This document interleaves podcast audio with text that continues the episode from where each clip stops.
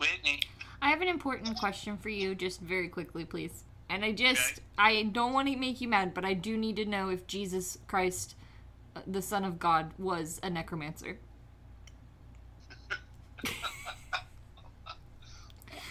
why are you saying that he's a necromancer? Well, because I was on TikTok and I was looking for the video that says, He lives, he dies, he's back alive.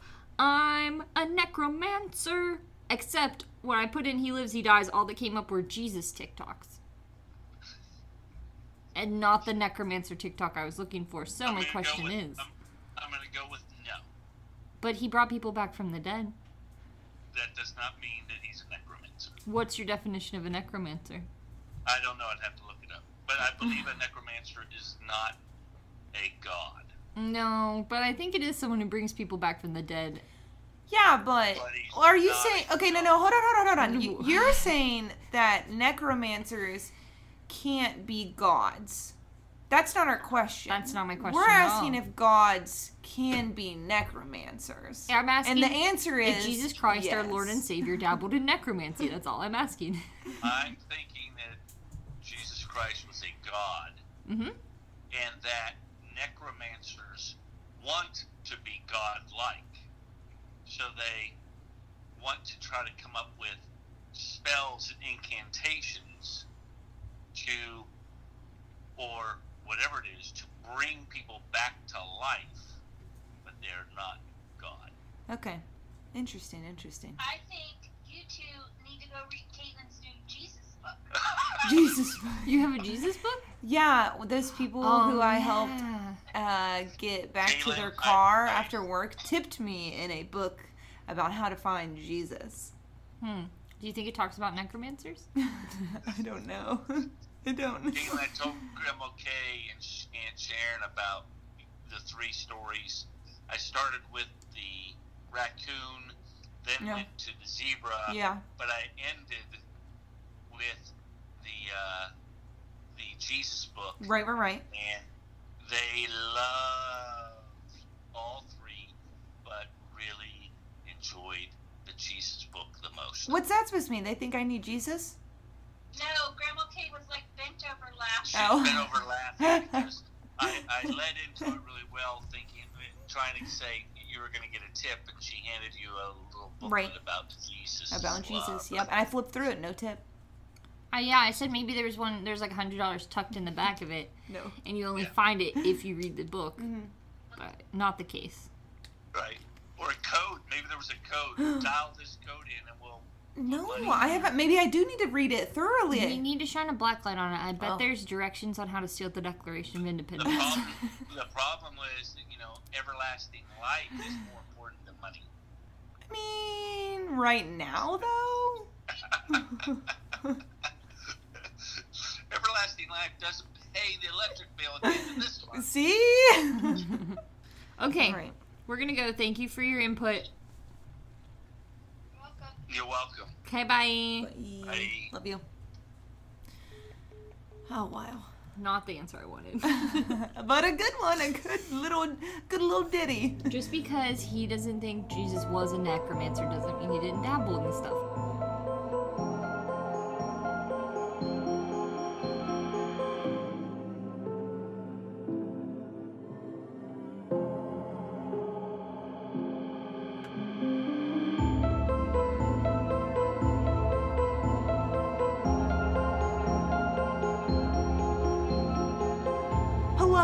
Welcome back to the Bug in a Rug podcast. As always, my name's Caitlin. As usual, I'm Whitney.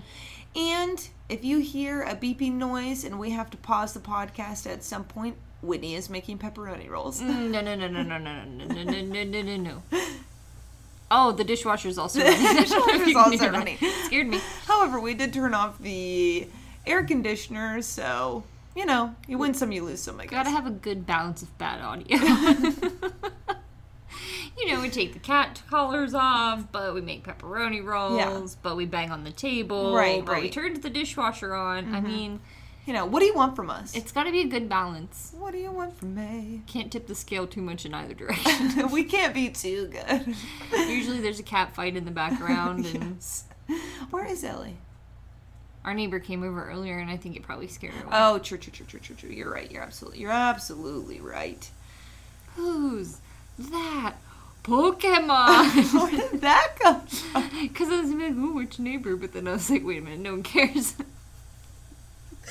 Oh, okay. Whenever we hear a cat sound in the background, we should go, who's That that Pokemon?" Pokemon? And people can guess which cat it was. Timestamp and then at which cat you thought it was.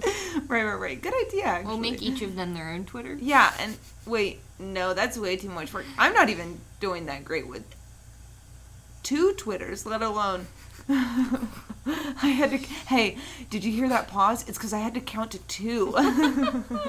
you want to jump into it? Um, sure. Hit me with your best shot. Far away. Um, so this story may or may not keep you up at night. I hope you can still sleep as snug a snug as a bug. snug a bud. I hope you can still sleep as snug as a bug in a rug. However, Got it in two. you know, this one's bad enough that I gotta put a warning up top. Uh, this story does contain details of kidnapping, sexual assault, and murder of children and like it. adults. But I don't like it already. yeah, it's not a fun one. Can I opt out? Oh no, no, you can't. I do not accept your cookies. I do. Wait. Go to a website page before it lets you continue to accept the cookies. I was picturing real cookies. I'll toss them at you. So I was confused. um, so this story was actually suggested or requested by our father.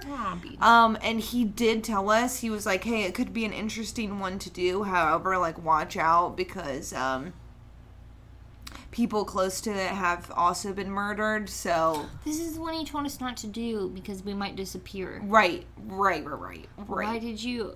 But what's happening? Absolutely. I, like tuned him out while was saying it, so I, I- wouldn't think about it, so I wouldn't do it as a story. You know, we all need a little spice in our lives. Will I be hunted down by government agencies after this? Maybe. Maybe. They haven't come for us yet. They haven't come for us yet, and we've exposed a lot of um Kinks in really the nothing, hose. honestly. A lot of kinks in the hose that is crypti- cryptology and yeah, nothing major, I don't think. So, um, our story is about a man called Marc Dutroux. Now, his last name is D U T R O U X. He is from Belgium, and some of the articles that I have used as resources have been translated from Dutch or French to English, and the translation wasn't amazing. So I'm going to also apologize up top if there are any details that I don't get quite right. I tried to piece it together as much as possible. Um, but it wasn't so much the words, but it was a lot of sentence structure that got mixed up in the translation. And so I was very much picking through the pieces as I went. So, You were trying to switch it from kilograms to miles. well, I mean, Metric. that was maybe that would have been maybe a little bit easier. What's it called if it's not the metric system? The non-metric system. is there a Well, I don't know. Is there a name for the non-metric system? The official standard name is United States Customary System or United States Customary Units, but mm-hmm. that's almost as rarely used as Freedom Units. If one is buying tools, for example, one would say, quote, I need standard measurement, not metric. But it's not. The So we don't really measurement. have a name. The United States is just full of themselves. It's not the standard measurement though, because we're the only place in the world that uses it. Yeah, but standard for the United States, I guess. I'm upset. Please continue with. Okay. okay, so Marc Dutroux was born in uh, Elsene, Belgium on November 6th, 1956, to Victor and Janine Dutroux. Now, Elsene, E L S E N E, is the Dutch pronunciation. The actual name of the place he was born is capital I X E L L E S. Just in case you want to know. His parents, who were both teachers, would go on to have four more children. Um, he was the oldest. Dutroux would later report that his parents would often beat him and his siblings when they were young. Victor and Janine divorced in 1971, and Marc chose to stay with his mother at the time. However, some sources claim that he left home shortly after the divorce and he became a male sex worker at the age of 16 and was like a drifter. He just lived like couch to couch. Was it common in that area to go into that profession at a young age? I'm not sure. Um, I don't really know. Right. I mean, this was this was an option that he had to do in order to survive. Yeah. Yeah. I mean, I yes. Especially if it's true that his parents like beat him. And then clearly he's like, well, I'm leaving, and this is my only option. So in 1975, at the age of 19 or 20, Dutroux married his first wife and fathered two children. During this marriage, Dutroux had an affair with a woman named Michelle Martin, who comes up a lot later in our story. So, this affair, along with claims of abuse by his wife, would lead Dutroux to divorce his wife later in 1983. After the divorce, Dutroux continued to see Michelle Martin, his mistress. They would actually go on to have three children together throughout their entire relationship. So Dutroux tried working as an electrician, but this career did not pan out for him due to his criminal behavior involving car theft, muggings, and drug dealing. So I think he just got in trouble with the law a lot, but also just couldn't hold down a job because he was doing all kinds of shenanigans um, instead of focusing on his work. Um, so he would actually often trade cars that he had stolen to Czechoslovakia and Hungary. Um, this unsavory lifestyle, while dangerous essentially because he could be arrested, actually ra- racked up Dutroux a decent amount of money. Um, and it was actually enough to live in a place called Charles Leroy and own seven small homes. So it's capital C H A R L E R O I. So he didn't have, he had seven homes. Not all of them were in this part of town. Well, in this town, in particular town, but they were in places similar. So during the 1970s, Charleroi, I don't even know how to pronounce that. Charleroi? Charleroi Sure. was hit hard economically due to widespread loss in industrial power. The area suffered some of the highest unemployment and poverty rates in Europe throughout the 1980s and 1990s, and it's still essentially trying to like Recover. catch back up. Yeah. Mm-hmm. So while Detroit owned several homes in this area or areas similar to this economically, they probably weren't Great house. great houses. Right. They probably weren't super fancy. And most of them that he owned were actually, he just kept them vac- vacant. They were empty. Like he didn't actually like live in them per se. He didn't like rent them to anybody. I don't think so. Um, and they kind of come back up later in the story. Ooh. Um, but he didn't. He only he had one in particular in that city that he actually lived in, um, and the rest he visited every so often. But it wasn't like his house. gotcha. So in the early 1980s, Dutroux told Martin, Michelle Martin, um, who was, I guess, his girlfriend at the time. Um, so he told her that women were not hitting on him as often as they used to, and he thought that maybe it was because Martin was seen with him a lot of the time. So he asked to spend less time together, and then he actually told her to her face that he wanted to begin kidnapping and raping young girls. What? And she didn't. She was. Just oh, like, sh- listen, she's a piece of shit too. so let's just get that out of the way right now. she's not a good person. so he told Martin that this would be beneficial to both of them because this process would be quicker than trying to pick up other women at the bar, and he could just sleep with whoever and then spend time more time with her. Like it doesn't make oh. sense, but this is like his He's he's insane. yeah, I he's, can he's already. insane. I'm already. I already And know. she just went along with it apparently, so she's like just as insane, but okay. so Dutroux recruited Jean von Peteghem, uh, P E T E G H E M, um, to help him with these abductions that he wanted to do. So Peteghem met Dutroux in March of 1985. Uh, he had recently left the army to return home to his chi- childhood sweetheart, Patricia P., and their child. And Patricia babysat Dutroux's eldest son while Peteghem was in the army. And so when he came back, Patricia actually introduced the two to each other and they became friends. Patricia. I know, right? Well, so Patricia and John Van Peteghem actually had a very rocky reception, and he wasn't home very long at all before she pretty much kicked him out, and he moved into J- Detroit's um his home, but it wasn't his home. It was like a guest house or something like that, mm-hmm. like a like a fancy garage with a bedroom in it. Okay, yeah, like a like a guest house, I Yeah, guess. yeah, you know what I mean. He lived like at the house, but not in the house. Mm-hmm. Okay, because they had like dinners together and stuff Yeah. like that. So the pair first began committing petty thefts. So Pettingham just started helping him with like his car theft and dealings in that sort of Mm-hmm. gray area. Not gray area. That's illegal. So um That's great. well, depending on who you talk to. So this quickly turned into kidnapping. In May of 1985, yeah, it, it it's it goes downhill real quick. I'm gonna go from stealing cars to stealing children. Yeah. Oh yeah. yeah Not yeah. me. I'm sorry. No, Back that up. hold on. I don't want to do that. That's what they did. We can't. I can't say that. Oh, I can't record that. Me saying that. They went from stealing cars Yeah. to children. Yeah. What a leap, eh? What? A, yeah, I know. Oh, it's it's bad. Gotta walk before you run. No, just kidding. We're gonna we're gonna run. We're gonna run. Hey, we're gonna steal this car. How about we steal this car, but with a child in it? You know what? They probably the first kid that they stole was probably in a car. Yeah, and then they're like, "Oh, we've done it once. no. No, it's still not good.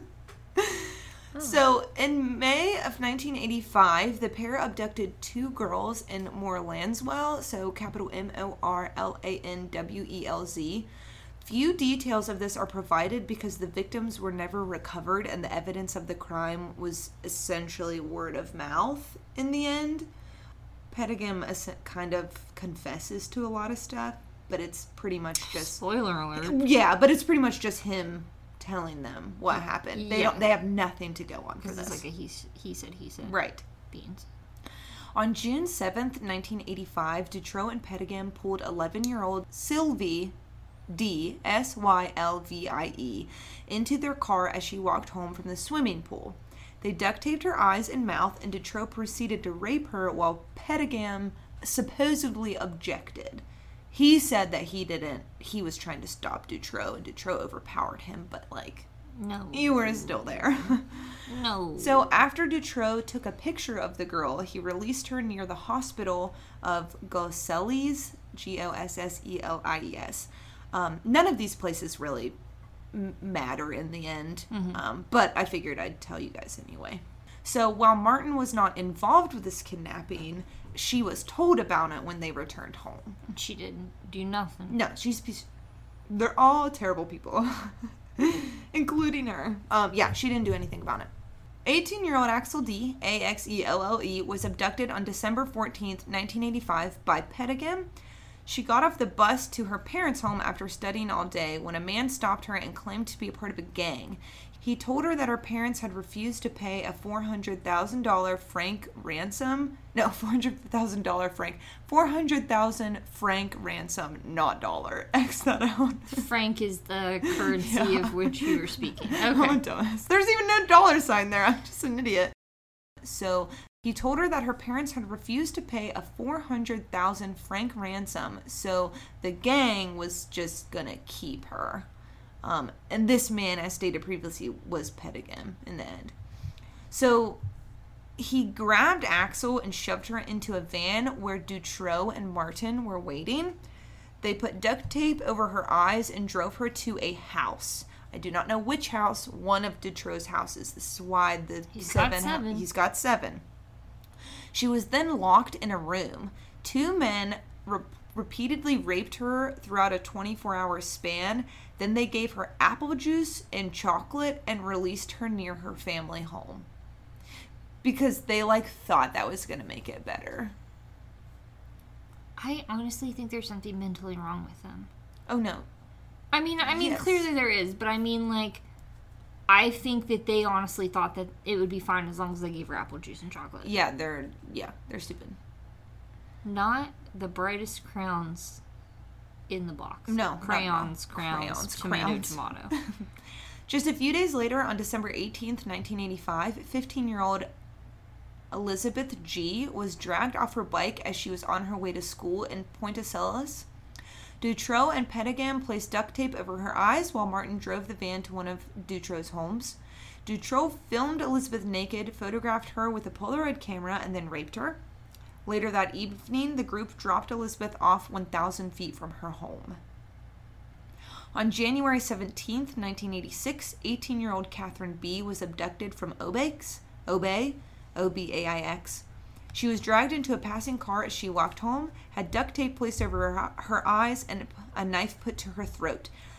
She was raped by one of the captors in the car, photographed naked, given candy and an apple, and dumped out of the car later that night. Now, Dutroux was one of the men that had abducted her. However, Peteghem was not. So Dutroux had other accomplices that were never found. Jeez Um, but but Dutroux told Peteghem and Martin about this later, so they still knew about it, right? yeah, they, were still, knew what was going on. Right. So, in February of 1986, Dutroux, Peteghem, and Martin were arrested for their involvement in abducting and raping five young girls. The victims were able to help police identify their attackers largely due to the fact that Peteghem gave out a lot of personal information while conversing with his victims during the crimes. Because, like, he's an idiot, but, like, good. You know? I live, like three streets down. That's so weird. Yeah. You you don't know where you are? Oh, it's uh, five sixteen Peach Street. Like what is wrong? I live right down there. Sometimes I wear a black baseball cap that says my name on it. He's like. Anyway, He like wore one of those hoodies with his name on the back. yeah. Oh yeah. Yeah yeah yeah yeah. Absolutely. So after they were arrested, Peteghem essentially told the police everything. So a lot of the story that I previously Who's that Pokemon. Pokemon? so a lot of the um earlier telling the, like the stuff that I just told about the abductions was from Peteghem saying like this is what happened. He's like, we're caught. Cat's out of the bag, so here we go. Yeah. Well, which is like good. Like he should tell everything. But anyway. So the group was eventually convicted on April 26th, 1989. Um so like a couple years later. Dutroux was sentenced to 13 and a half years in prison. Peteghem received six and a half years, and Martin was given a sentence of five years. Other accomplices of Dutroux, right? Because like the last one, enemies. wasn't there. Um, they were never found, or that weren't given up. Dutroux didn't give them up. I don't mm. know. Either way, they So weren't. he snitched, but he didn't snitch like six nine, well, Peteghem snitched. but not like six nine. Well, I don't know if he knew who the people were. I can't imagine. One of that- the stories, he he was like out of the country or something. Like he wasn't even in the area, so he doesn't know who Dutroux was running around with. I can't imagine that Dutroux didn't brag about who he was with and what oh he yeah, did though. true, true, true, absolutely. So Dutroux and Martin would actually marry later this year while they both were serving time in prison. Very romantic. Right. They're idiots. John von Peteghem would be released only a few years after being convicted, but he died in a traffic accident on August 27th, 1991. So he pretty much died like the same year he was released, I'm pretty sure. Unfortunately, Dutroux would also be released from prison, um, and he was released in April 1992 by Justice Minister Melchior Wathelet, M E L C H I O R W A T H E L E T. Let's say it for the people in the back. This guy let him out after three years for, can we guess what for? Good behavior. What's wrong with people? You did very, very bad things. But you've been going for a little while. Yeah. You had your time out. That's That's horrible. It's like Yeah. a slap on the wrist. Yeah, well, and also, this is even more of a shock because a public prosecutor, a psychiatrist, and Dutroux's own mother begged this justice to not let Dutroux out of jail, out of oh, prison. So the psychiatrist essentially stated that Dutroux was still dangerous. Yeah. Like he hadn't obviously He's not reformed. He's not reformed, and he's not going to be reformed. He's kidnapping children. Like, Mm-hmm. and his mother actually sent a letter to the parole board stating that he- she believed he had young girls being held captive in his home. And- Currently, while he was in jail. Yes. I don't know when the letter was sent, if it was Mm-hmm. like he had them in his home or he had already gotten out and she was like sending sent a letter saying like he has young girls in his home, like you have to go arrest him again. Or he has had young girls. Right. I'm not sure either way, but his own mother said that, and they were like, "Oh, but he acted really good in prison."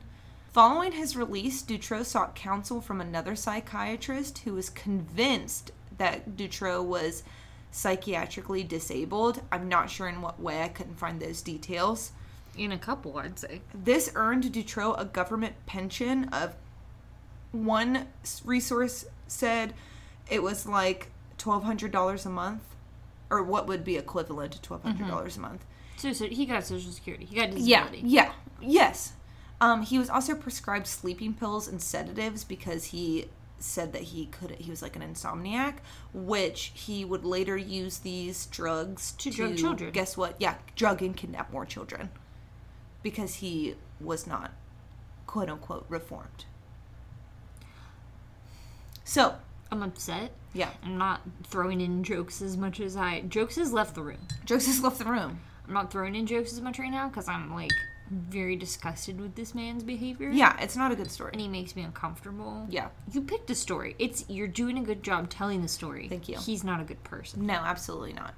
So it didn't take long before history repeated itself. However, I would say that it was much worse this time. Um, and you can start to imagine why as I describe how Dutroux constructed a seven foot long, three foot wide, and five foot high dungeon in his lived in home, so the one that he actually stayed in. The cell was hidden by a massive concrete door that was disguised as a shelf or some sort of bookshelf. And after this project was finished, Dutroux began to hunt for more victims.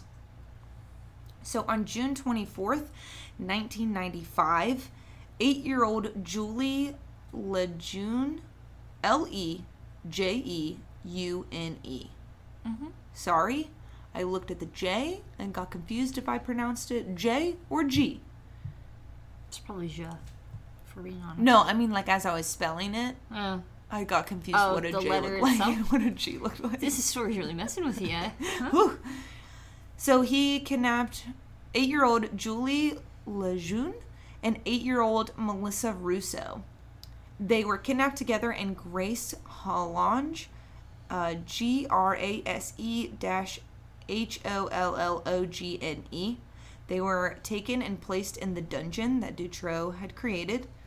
He repeatedly sexually abused the children and created pornographic videos of the abuse.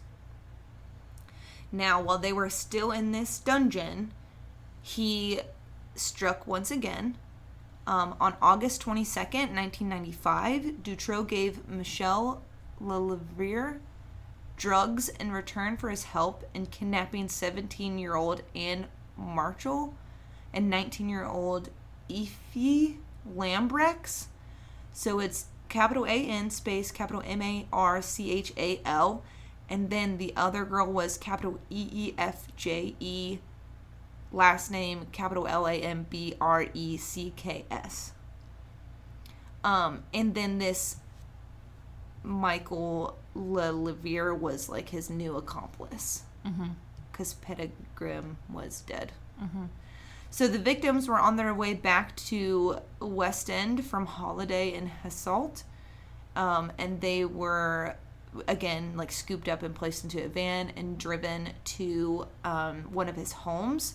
And since the dungeon was Occupied. occupied, he essentially chained them to a bed in one of the rooms in one of his houses. Jeez Louise. Now, from here on out, I'm gonna go more chronologically as to what they found, not necessarily what happened to everybody. Does that make sense? Okay. So keep in mind the two girls are in the basement, two girls are chained to the bed. Um, we have some stuff that happens, and then I'll come back to what happened to them. Okay. Okay, so in late 1995, Dutroux was arrested for involvement in a stolen luxury car racket. He was held in custody for approximately three months between December 6th, 1995 and March 20th, 1996. Ish, iffy ish dates. Okay. Police searched Dutroux's house twice during this time, Which house though? the house that has the dungeon and the two girls in it, but they did not find any evidence of Julie or Melissa. They also did not find any evidence of An Marchal or uh, Effie Lambrecks. Because they weren't there because they didn't look. We'll get into those two. The two in the dungeon were for sure still there. So, two months after his release, Dutroux convinced Lelièvre, the man who was he His was paying in drugs, yeah, um, he convinced him to help him kidnap 12-year-old Sabine Dardenne on May 28th, 1996. So they used a similar story to what Peteghem had used in previous kidnappings, and they convinced her that a gang had threatened to kidnap and kill her if her parents would not pay a ransom. So Sabine was told that her parents had refused to pay this ransom, but they had asked Dutroux and Lelièvre to keep her safe from the gang members. So she went with them and was promptly locked inside the dungeon.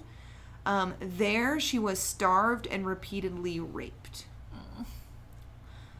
So on August 9th, 1996, Dutroux and Lelièvre struck again when they kidnapped 14 year old Laetitia Delhez, L A E T I T I A D E L H E Z.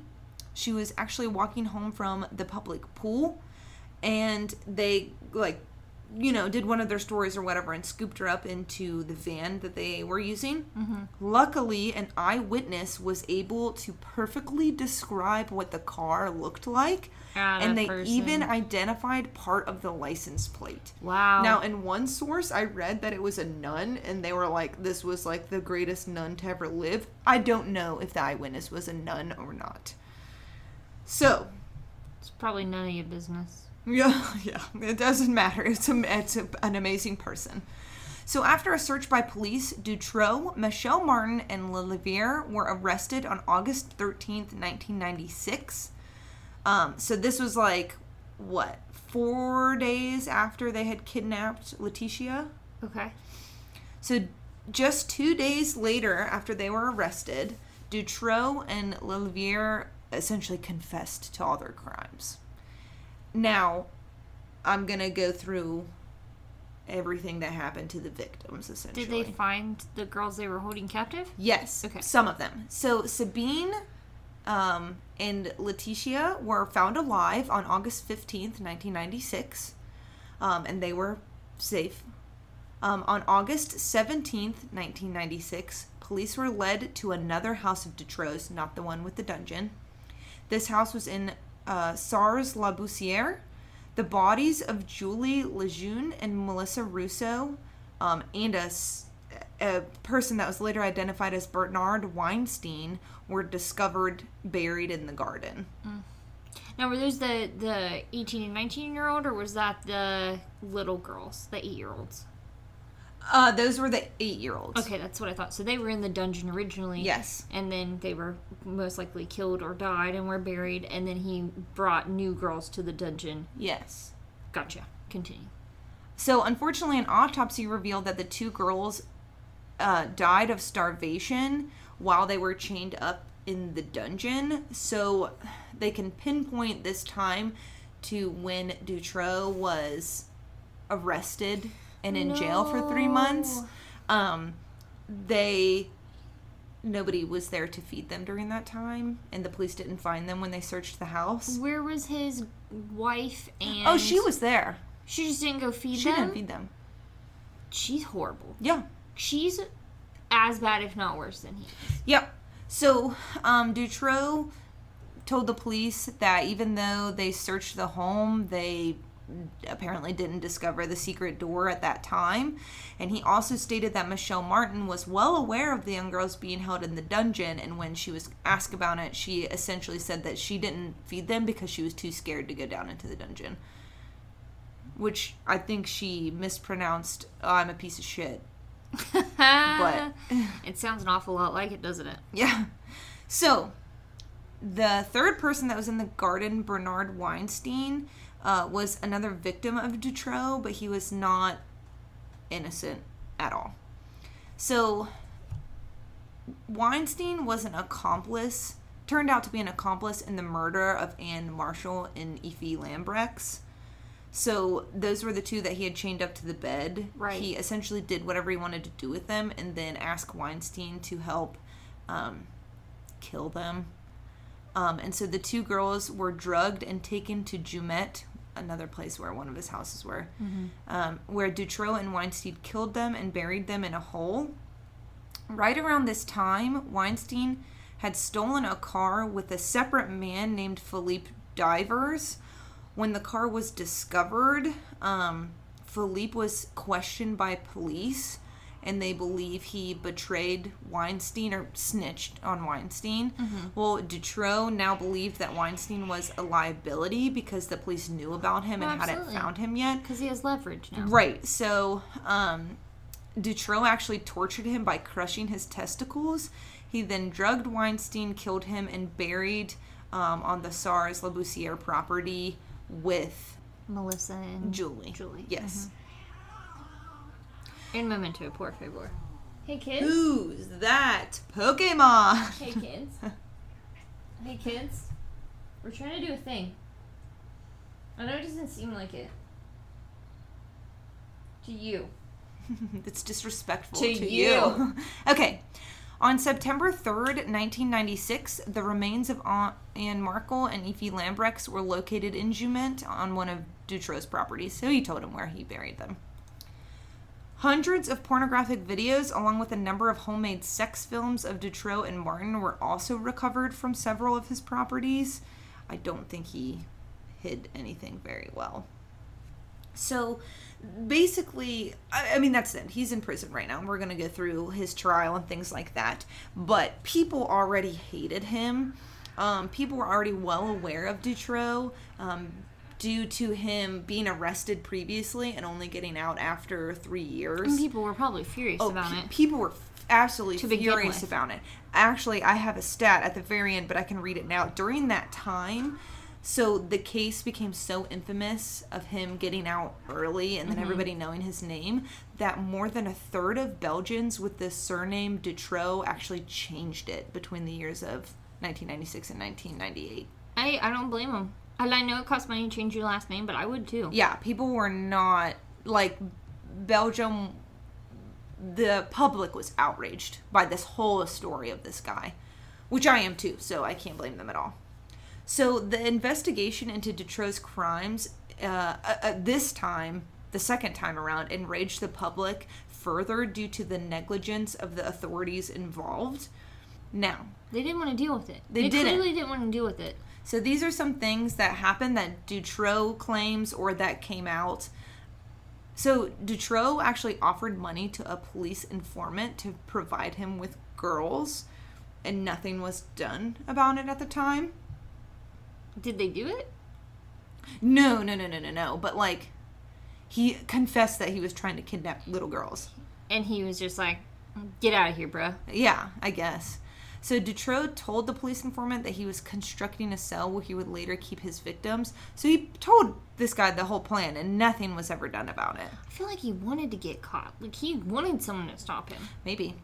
So Dutroux's mother ended up writing more than one letter to the authorities stating her concern that her son was holding girls captive in his homes. So she didn't just write that first one when he Right. first got released. Um, she wrote at least one or two others, and nobody listened to her at all. Which I don't know how she knows if he was like saying that. I, I like I don't know how she knows, but She could have heard them. either way, nobody. Yeah, if I, I well, I don't know if she was there or if he Told um, her. Mm-hmm. told her or somebody they were speaking about it and she just happened to be in the same room. I don't know, but they didn't listen to her. It doesn't matter. Um, Dutroux was actually under police surveillance the night that Marchal and Lambrecks were kidnapped, but for some reason, the authorities programmed the cameras that they were using to only operate from 8 a.m. to 6 p.m., so it didn't actually catch the kidnapping. You know what? He probably won't commit crime at night. like, No one commit. Hey, no, one commits crime at night. Nobody does anything in the dark. oh my god, it's ridiculous. The That's police- infuriating in So- itself. Yeah. Oh, yeah, yeah, yeah. So fur further um, scrutiny was placed on the authorities after it was discovered that they were unable to find Julie and Melissa in the dungeon of the Dutroux home despite searching twice. Because they'd be alive. yeah. Oh, absolutely. They would have found them. And even further infuriating was that a locksmith who accompanied the police on one of the searches stated that he was ignored when he said that he could hear cries coming from somewhere inside the house. Apparently, the authorities told him like, "Oh no, that's outside," and like didn't really look into it. That is. That's so bad. Yeah. Mm-hmm. That's so bad. Okay, wait. This is all really bad.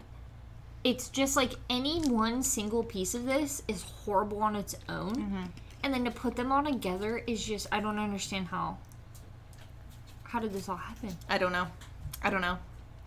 So, several videotapes that had been in police custody actually showed the construction of Dutroux dungeon. So, I think like when they searched the first time and couldn't find the missing girls, they confiscated these videotapes that would have showed them where this dungeon was. However, they did not watch them because according to the authorities, they did not have a videotape player at the time. Get one. I'm to scream. Get one. What? Hey, guys. Go get one. Oh my gosh. Hey, I just want to warn you, it gets much worse. Oh my god. So here we go. How? So Dutroux's trial kept being pushed back. This is why it took so long. DNA evidence found in the basement that held the victims was actually not tested for several months. Um, that would have linked different people to being in the dungeon. Yeah. The initial judge, Judge Connerotte, C O N N E R O T T E, was over the case, was the first judge presiding over the case. And he was actually taken off the case after he accepted an invitation to a fundraising dinner for families of missing children that was being held by the parents of the rescued victims. Now, he claimed that he didn't know it was a fundraising event, he just thought it was like a. Which I don't know if he would be allowed to do It that anyway. No, it's But he said he didn't quite understand what it was. It doesn't matter. It's a conflict of interest. He should. He wouldn't. Shouldn't have been involved. But that is why they said he was taken off. But Judge Connerotte had placed Officer De Baets, D E space B A E T S, as lead investigator into the crimes. And those two um, interviewed like a bunch of individuals and discovered that Dutroux may have connections to human trafficking, trial, child pro- prostitution, and the actual hunting of children for sport. um, what? Senior magistrate and high up officials became concerned about the large amount of evidence that De Baets and Judge Connerotte were adding to the case. So they initiated an inquiry into De Baets' handling of the evidence, and this essentially put the investigation into Dutroux's crimes on standstill. I don't understand. Why are they mad that they're adding evidence to the case? We're going to get to that in a little bit. So these witnesses, they um, their interviews and testimonies were actually called the X Files because they wanted everybody to remain anonymous. So they gave everybody like the first interview was the the testimony came from X one and then X two, X three, X four. So it was called the X Files Okay. the next judge who was uh, put on the case was named Jean Claude Van Espens, and he had close ties to a man named Michael Nihoul, who was a potential accomplice of Dutroux's. And many of these X Files witnesses told De Baets that Nihoul was involved in certain instances. So they already knew he was a potential. Did they already know that this judge had ties to him? Nihoul was had ties to several higher up officials in the government. after the inquiry of De Baets, they placed new officials over Sean. I think the new judge placed new officers over The this investigation. investigation. Mm-hmm. And these officers essentially said that there were language barriers that they didn't understand because he was interviewing people. I think I could be wrong, but you people in Belgium can speak Dutch or French or something else. So I think some of the um, testimonies, the person was speaking Dutch, and the new officers supposedly spoke Get a French. translator. Well, they were saying that they didn't understand the translation. Like they said that sh- they were basically saying like the, her story doesn't make sense. Either way you translate The way it. you're, the way the translator was relaying the information, the story wasn't making sense. According to, To the these officer. new officers. Well, I don't believe them. So this these X files were essentially not necessarily thrown out, but pretty much like, oh well, her story doesn't make sense. It was dumbed down, so it wasn't as incriminating as it was under De Baets. So, the slow investigation and dismissal of Judge Corna- Connerotte and De Baets um, sparked a massive protest known as the White March. So, in October of 1996, 300,000 people converged on the capital of Brussels to demand reforms of Belgium's police and justice system because they were like, it's taking too long. We don't understand what the problem is. They get these guys are finding out so much information, and you're kicking them off the case. Yeah. Even King Albert II backed calls for reform of the justice system. He essentially was like, they're Oh. right, like we are doing a poor job. So many individuals who took part in the protest ended up believing that there was a massive cover up going on mm-hmm. due to, you know, the facts that I just stated for Yeah, you. I mean, clearly. Right. So here's a more in depth look into why those previous statements could be linked to a cover up. One was an escape from police custody by Dutroux. so he actually managed to overpower a guard while being transferred to a courthouse without handcuffs.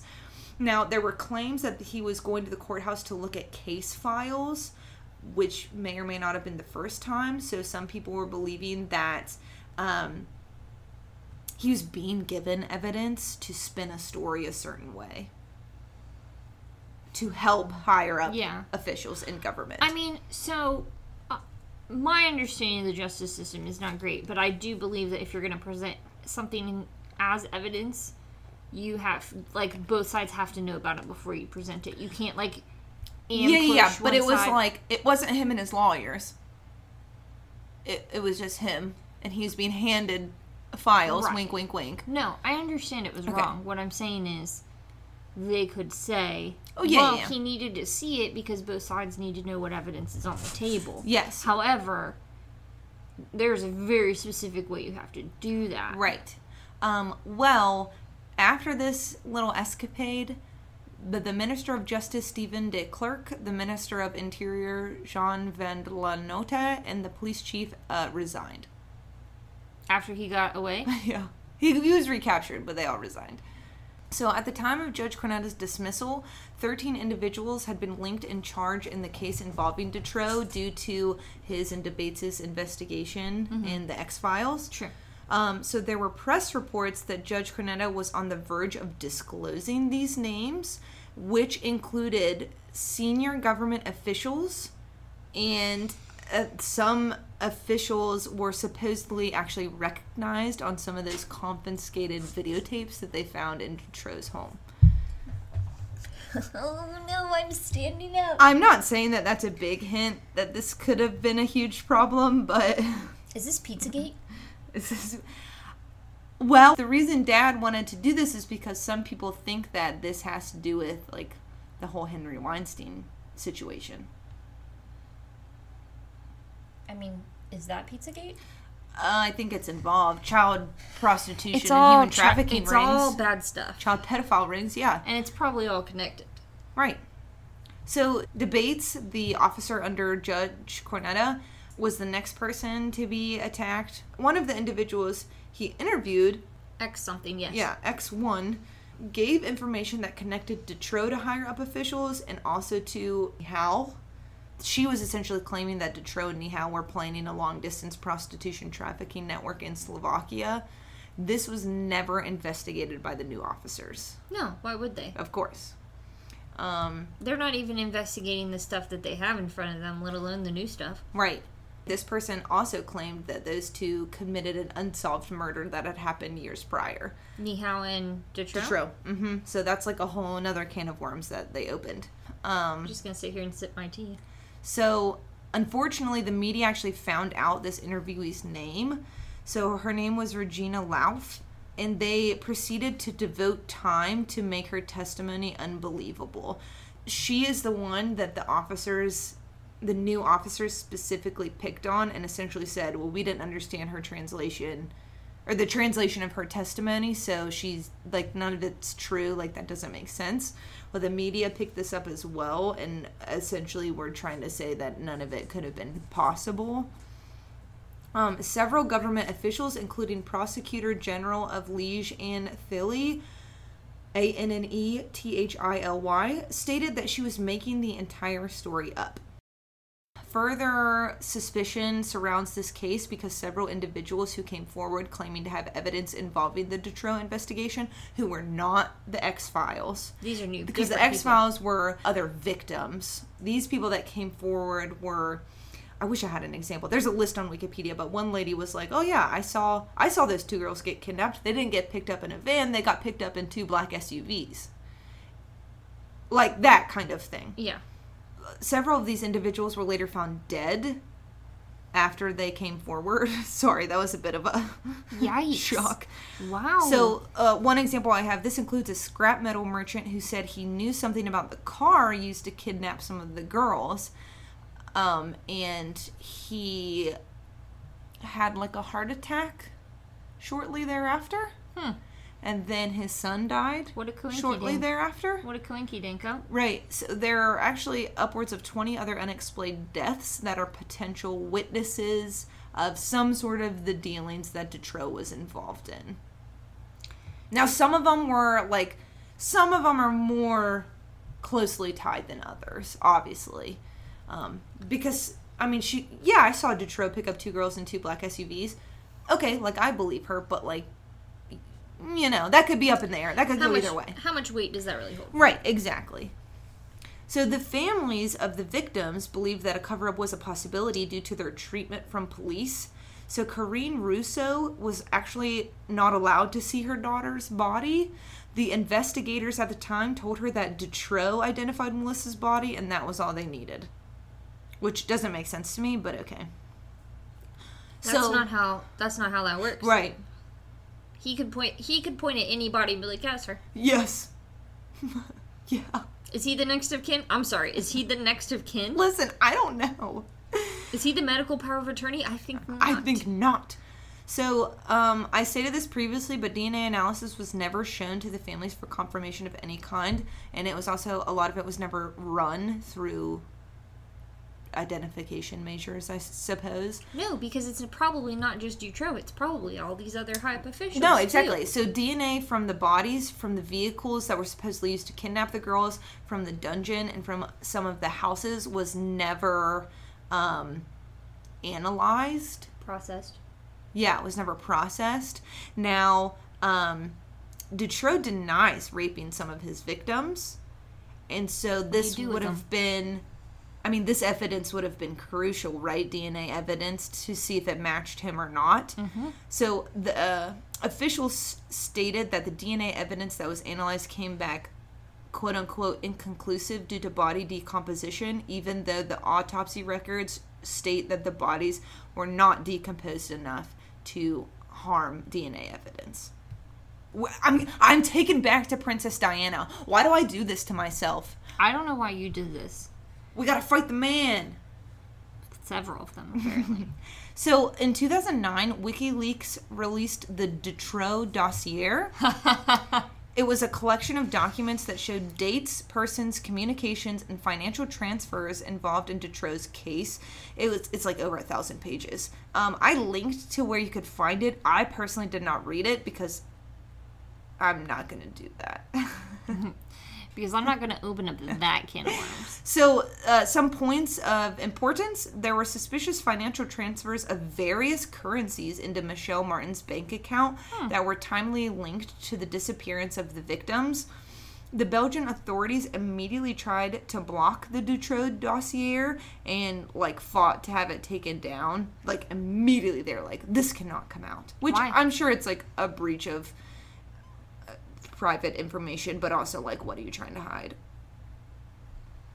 So, some individuals, including Cedric Visart de Bocarmé, who was the prosecutor general of Liège, stated that a lot of the information was false. However, information that was in the dossier was stated during the like some of it was mentioned during the investigation or during the trial, but they were like, "Oh, this happened, but it's not important." But the dossier like showed like how this evidence could have been Tied in. much bigger than what it was. Mm-hmm. Yeah, exactly. They didn't put as much weight on it because they're like, well, we have enough to convict him without basically ratting everyone Right. out. No, that's exactly what it was. So, seven and a half years after the initial arrest of Marc Dutroux, the trial finally began on March 1st, 2004. So, this all took seven and a half years. That's why And they, people were and so they didn't mad. even process it all. No, and no, they didn't. So he was tried for the murders of An Marchal, Effie Lambrecks, and Bernard Weinstein. He was also tried for auto theft, abduction, attempted murder, attempted abduction, molestation, and three unrelated rapes of women in Slovakia. He's only charged for three murders? Well, he technically didn't. I don't know because they died of starvation, so I don't know While if- he wasn't there. Right. So I don't know if that was what the attempted murder was. You know what I mean? I don't know how the charges fit in in that accordance. I see what you're saying. Yeah. It would have been, it wouldn't have been like for it would have been more like neglect, right? Or like well, kidnapping and then manslaughter. I don't know. well, they- attempted murder. They might have a different legal system as far Right. as what they classify things there. As Right. well. So I'm not sure about. But yeah, I mean, manslaughter is like you hit someone with their car, your car and they die. Yeah. Right. Right. Right. So like, I don't know. Yeah. I don't. I don't know about this. I don't know there what they what they call it. So Martin Lelièvre and Nihoul were all tried as accomplices. Uh-huh. Throughout the trial, Dutroux insisted that he was a part of a Europe wide pedophile ring and claimed that there were high up government officials that were essentially having him kidnap girls. I don't have specific details on this, but in certain resources, it says that during the trial, he actually stated that he kidnapped the girls to give to this pedophile ring or have people do whatever to them, mm-hmm. but he changed his mind and he didn't give them away. He just held them captive, kind of thing. Some of them. Yeah. Did he So- give some of them over? I mean, yeah, he he's he's saying that some of them he didn't, and he was saying that. I mean, he still raped some of them, Oh yeah. I you know, and he still murdered the two. So like he's, but he, that was his argument is that he was being um, paid to do this by government officials. He stated that he had accomplices among police officers, businessmen, doctors, and politicians that were all helping him um, do this and cover up the fact that he was doing it. Dutroux claimed that Nihoul was actually the one running the show. So, up to 450 people were called upon to testify. Um, and at one point, the jurors spoke out against the judge, Stephen Goux, who was like the trial judge. Mhm. Is that the new one that's related to There's a new, that was like a new. I think he was like a prosecuting attorney judge. Oh, This is like the judge proceeding Yeah, over yeah, the yeah, actual gotcha, trial. gotcha, gotcha, Does that make sense? Yes, I think he was over the investigation, and this guy's like in the courtroom.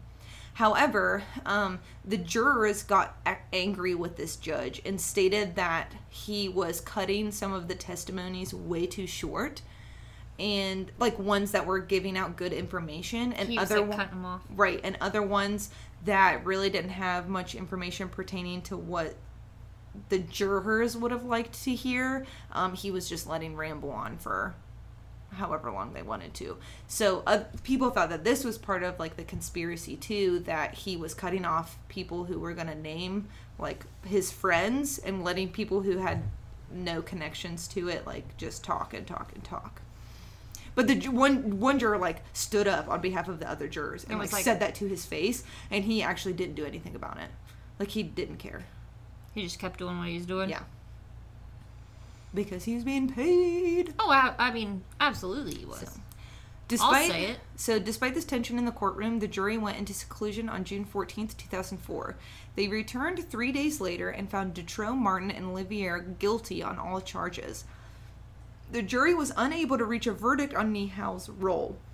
However, he was convicted of drug related charges and was sentenced to five years in prison. I do not know if this was at this time or if this was later. Interesting that they had one trial for three people. four people. I don't really understand this part, but apparently, um, they didn't want. I just read something about maybe I'll have to look it up, but um, they were kept in like glass cages, so they couldn't like talk to each other during the trial, or something weird like that, which I thought was kind of funny. I mean, they kept children in cages. It's fine. Yeah. So on June 22nd, 2004, Dutroux received the maximum sentence of life, imprisonment.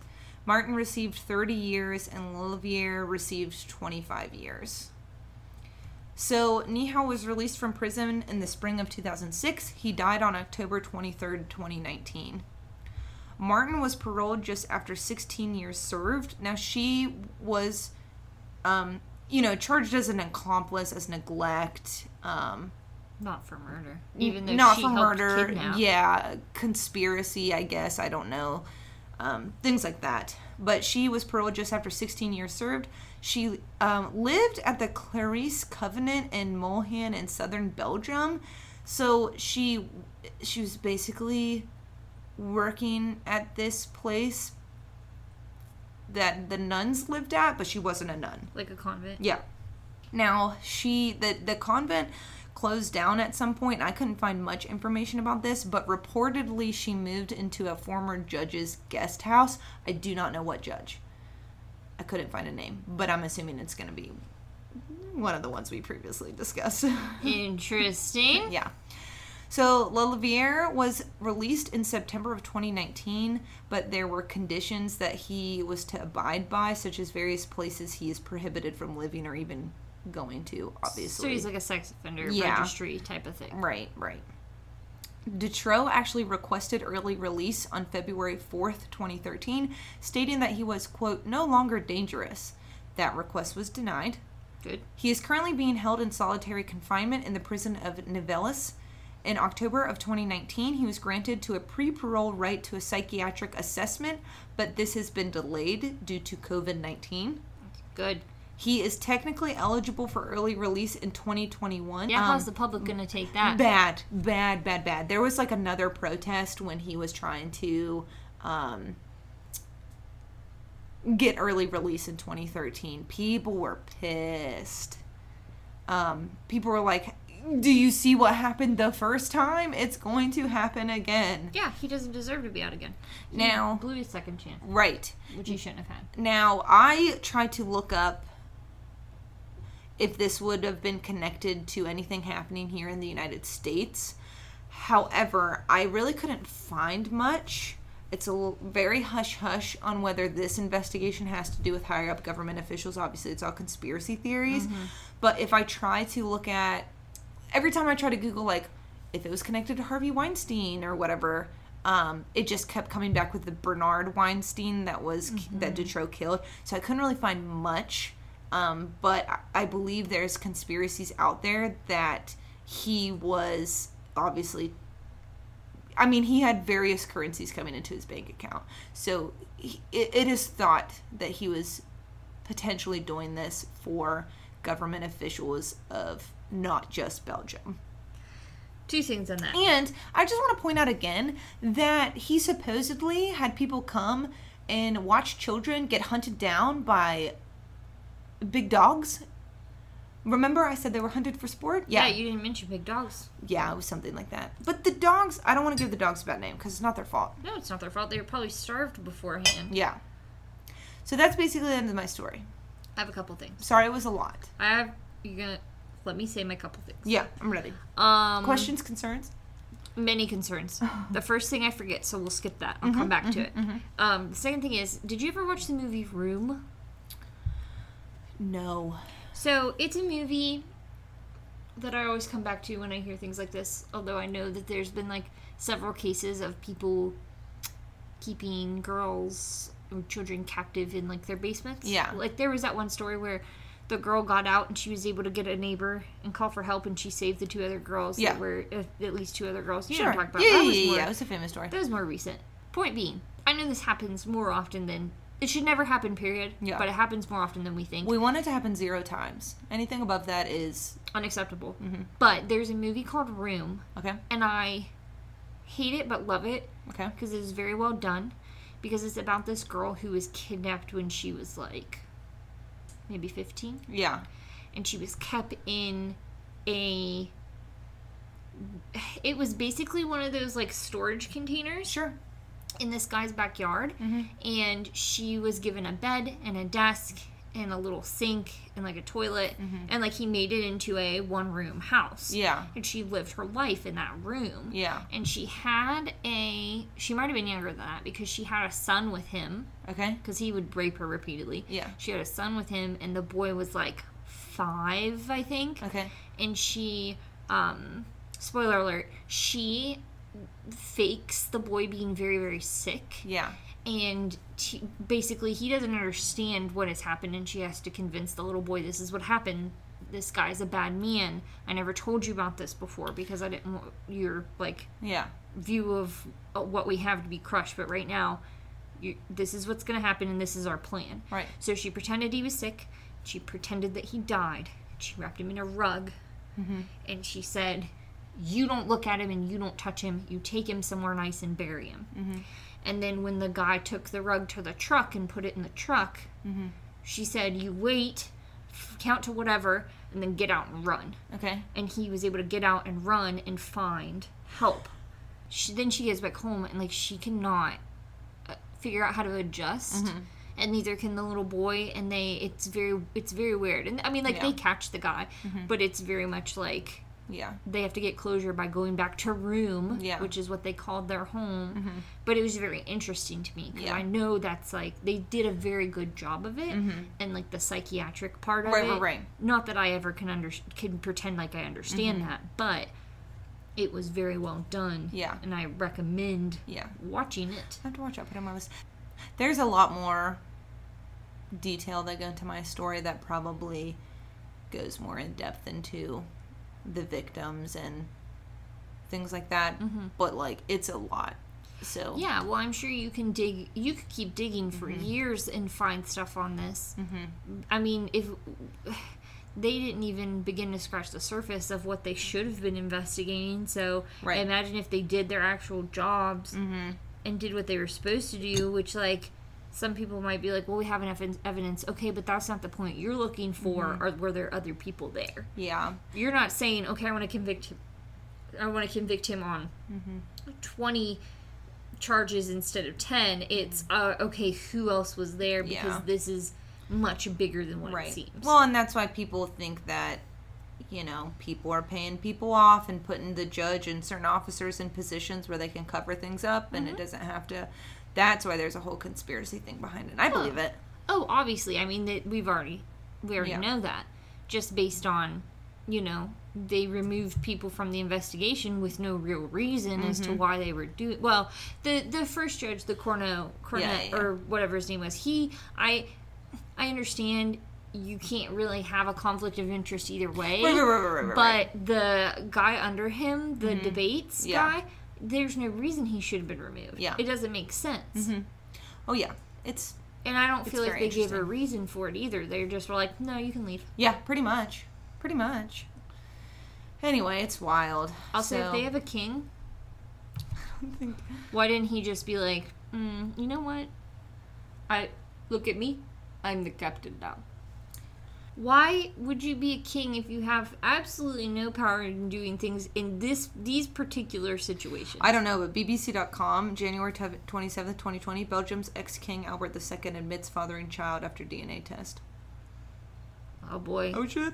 Took him to Jerry Springer. Wait, the ex king. Who's the new king? I don't know if they have one now. I don't know. It doesn't matter. It matters to me. Wait, why? Oh yeah, apparently, guys, apparently we need to just make a humble apology. Even though every episode we say, listen, we're not good at math, we're not good at pronunciation, we're not good at geography, but that's not what we're here for. That's not what we're here for. We're basically, in case you guys didn't know, because I think it's been a while since we talked about it, we're here because, well, we have a good time. Today, not so much because I'm really mad about the situation, but Caitlin would just talk about these things and feel like she annoyed people, so she decided she needed an outlet for that, which was talking at me Mhm. and through a microphone and recording it for evidence. yes. No, I don't know why. Just For evidence of what? Oh god. What crime have I committed? Uh, but but to just to kind of like share our take on things. Yeah. To someone other than ourselves, Yeah. Shed some light on important topics such as Mothman. Movement. Movement's butt.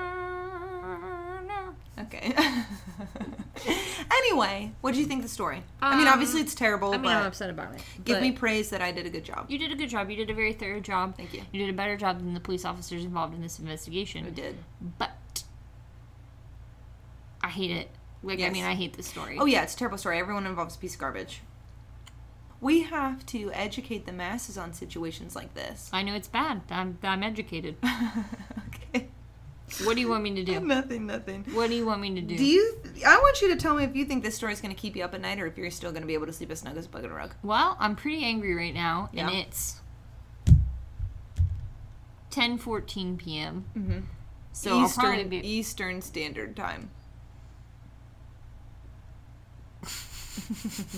Cat butt right in your face. I got a cat butthole right in my face, as is per the usual. They want us to go to bed, so clearly it is time to lay in bed and be angry about this until I can calm down. Seethe over it. Yep, yep, yep. Yeah, I mean, I just don't.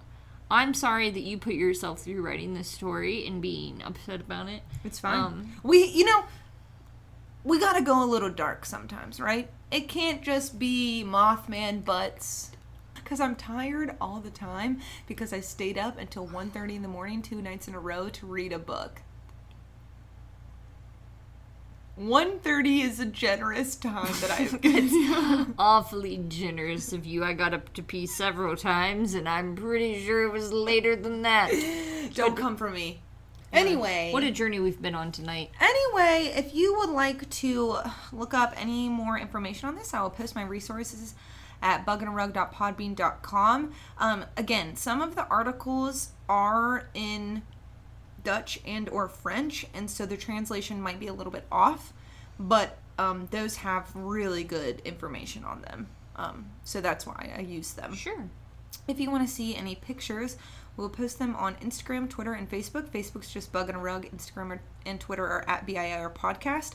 If you would like a sticker, please let us know. We just sent one out the other day. Yeah, we'll send you one.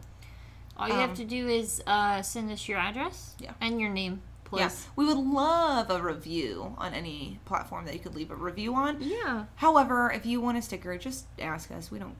I, you know what? We don't care anymore. We'll not- send them out. We're not sticklers for stickers. We're gonna make them rain, like dollar dollar bills, y'all. dollar dollar stickers, y'all. Just kidding, I They're not a dollar. They're free. Don't rob me. I don't carry cash. Um, if you want to send us suggestion, suggestions, email us, biarpodcast at gmail.com. Yes, and thank you for the story, Caitlin. I can't say that I'll sleep as snug as by a rug, but hopefully our audience will. anyway, signing off. I'm Caitlin. I'm Whitney. Bye. Sleep tight.